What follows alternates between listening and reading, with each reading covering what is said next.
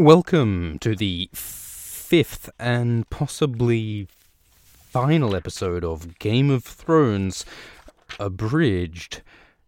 Abridged. That means we're abridging the bridge. We're burning our bridge and we're moving with the speed un- as yet unseen. And we are reading Eddard one, A Game of Thrones. So but what's happening here is that the king, Robert Baratheon, and all of his mates, all of his homies, all of his Lannisters, all of his dudes are turning up at Winterfell in the north, the realm of Lord Eddard Stark. And there are differences between these southerners and these northerners. The southerners are all decked out with banners and with horses and all this gilded nonsense, whereas the northerners are more sort of tough and simple and plain, sort of cold folk, you know. There's Jaime Lannister and there's Sandor Clegane, uh, who are both preceded by their sort of defining characteristics. Jaime is described as bright as beaten gold, and Sandor is described with his terrible burned face. And then there's Joffrey Baratheon, who, by the way, is described as a tall boy. Doesn't he doesn't seem very tall in the show, does he? And also the imp, Tyrion Lannister, who is indeed rather less tall. Uh, so there's the Kingsguard, there's, there's Cersei, who everyone turns up, uh, Robert Baratheon and Ned uh, reunite. In the show they had that bit where where Ned calls, where where Robert sort of uh, sort of talks, talks talks some banter with Ned, although in this Robert just, just, just jumps right up and says, ah, it's good to see you, mate.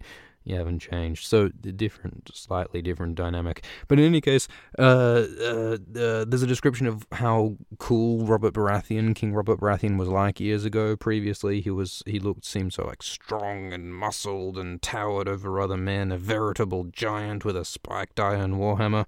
Um, but now, yeah, no, it's actually a great line here. So they say that back in the day, Robert, the smell of leather and blood had clung to Robert like perfume, but now it was perfume that clung to him like perfume, and he was fat now as well. So it was this kind of sad decline of the sort of great warrior Robert Baratheon to the sort of fat old sod king that he is today.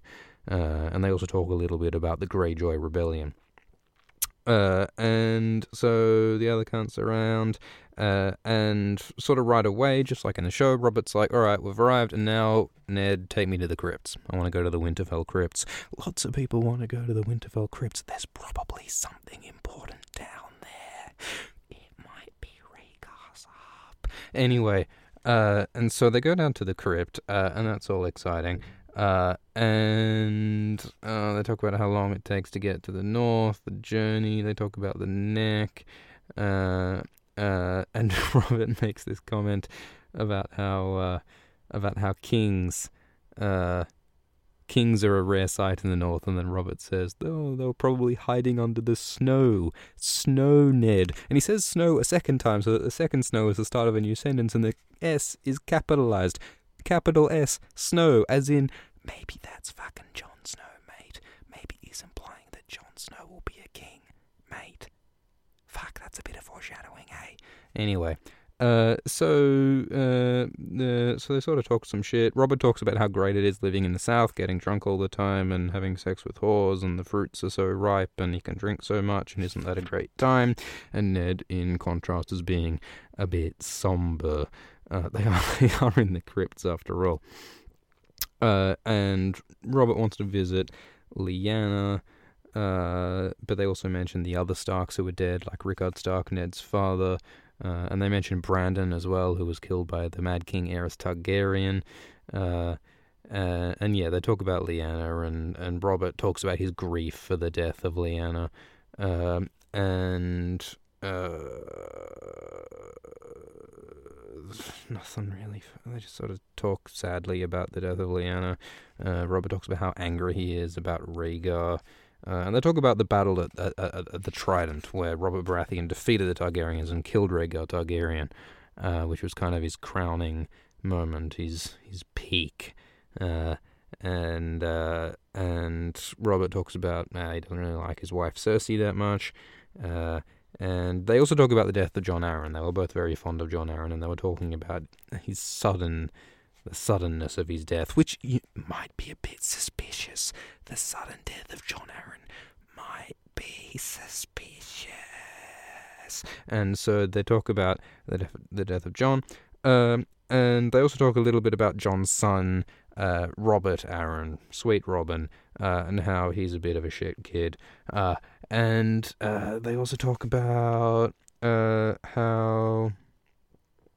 Uh, this, no, yeah, they're talking about taking him as a ward. It's fucking, it's politics. Who cares? Uh, and then they talk about the, how the wall is cool and how Benjen is cool. There's, there's a lot of time put into just establishing background, establishing politics. Which, come to think of it, the show really does do quite a good job um, of establishing this stuff quickly. Uh, they don't have many minutes. They don't have many words to do this stuff, and the show does succeed in giving you a general sense of the politics and the characters and the and the culture, which is, you got to hand him that, because uh, George George spends many a word.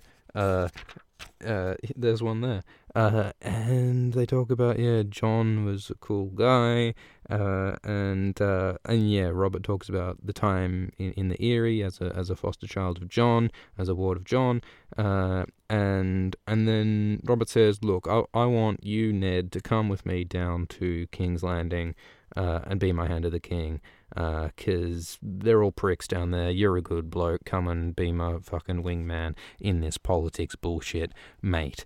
Uh, and and Robert and Ned, yeah, he, he drops to a knee. Uh, and he's sort of, sort of honoured, but at the same time fucking horrified, because he doesn't want to do this. He's of the North. He's committed to the Starks. He's committed to the North. He doesn't want to leave the North for the, for King's Landing. Um, but in any case, uh, Robert's like, yeah, look, I want you to fucking do it, because I want to eat and drink and wench myself into an early grave. But he at least has the common sense to get someone responsible like Ned to cover his ass in the meantime. Uh... Uh, in any case, uh, yeah, they talk about kings eating and hands taking shits. Th- there are a lot of good lines, a lot of good metaphors, a lot of good analogies in the books, which many, m- some make it into the show, but many don't. Uh, and uh, they're like, oh, Rob's like, oh, the North sucks, you should come down to the South, it'll be fun, I'll teach you to laugh again. Uh, and they talk about marrying Joff to Sansa, uh, even though Sansa's only eleven. eleven, they're all so fucking young. Uh, and, um, and Robert's like, come on, fucking hurry up and be my hand of the king. And then, and then Ned says he feels a terrible sense of foreboding. He can feel the eyes of the dead. They're all listening. And winter is coming. So in those first five chapters... it's a lot of words, but it does get a lot of work done. It establishes all of the important players in the Vale and the South and the North, and it establishes the history with the Mad King Aerys and Robert's Rebellion, and like and, and, and like all the central conflicts of all of the characters, with like Kat and her like shared her, her, her history and her sort of culture clash. And it talks about like Bran and his like naivety. And it talks about like Jon and his feeling of an outsider, and the whole shit with like Daenerys and all the shit that's going on there, and her feelings and, and the transformation she's about to make. It establishes like the White walk- Walkers and, and and the Wildlings, and like these stereotypes we have about these cultures that are going to change. Like, there is a lot of fucking great narrative work done in those first five chapters. Like, not much actually happens, not much actually changes, but it introduces us to a lot, and it sets a lot of really solid foundation, a lot of great groundwork for the future of the story to launch off from. It's good. It's good fucking writing. Uh, uh, and in any case, I think we should probably end it there. Thank you for listening to to this. I uh, hope you enjoyed. Uh, we could do more later on, maybe, if you like it. Uh, uh, but if so, or if not, thank you. Have a good day, and I'm going to go have a good sleep. Thank you, and good night.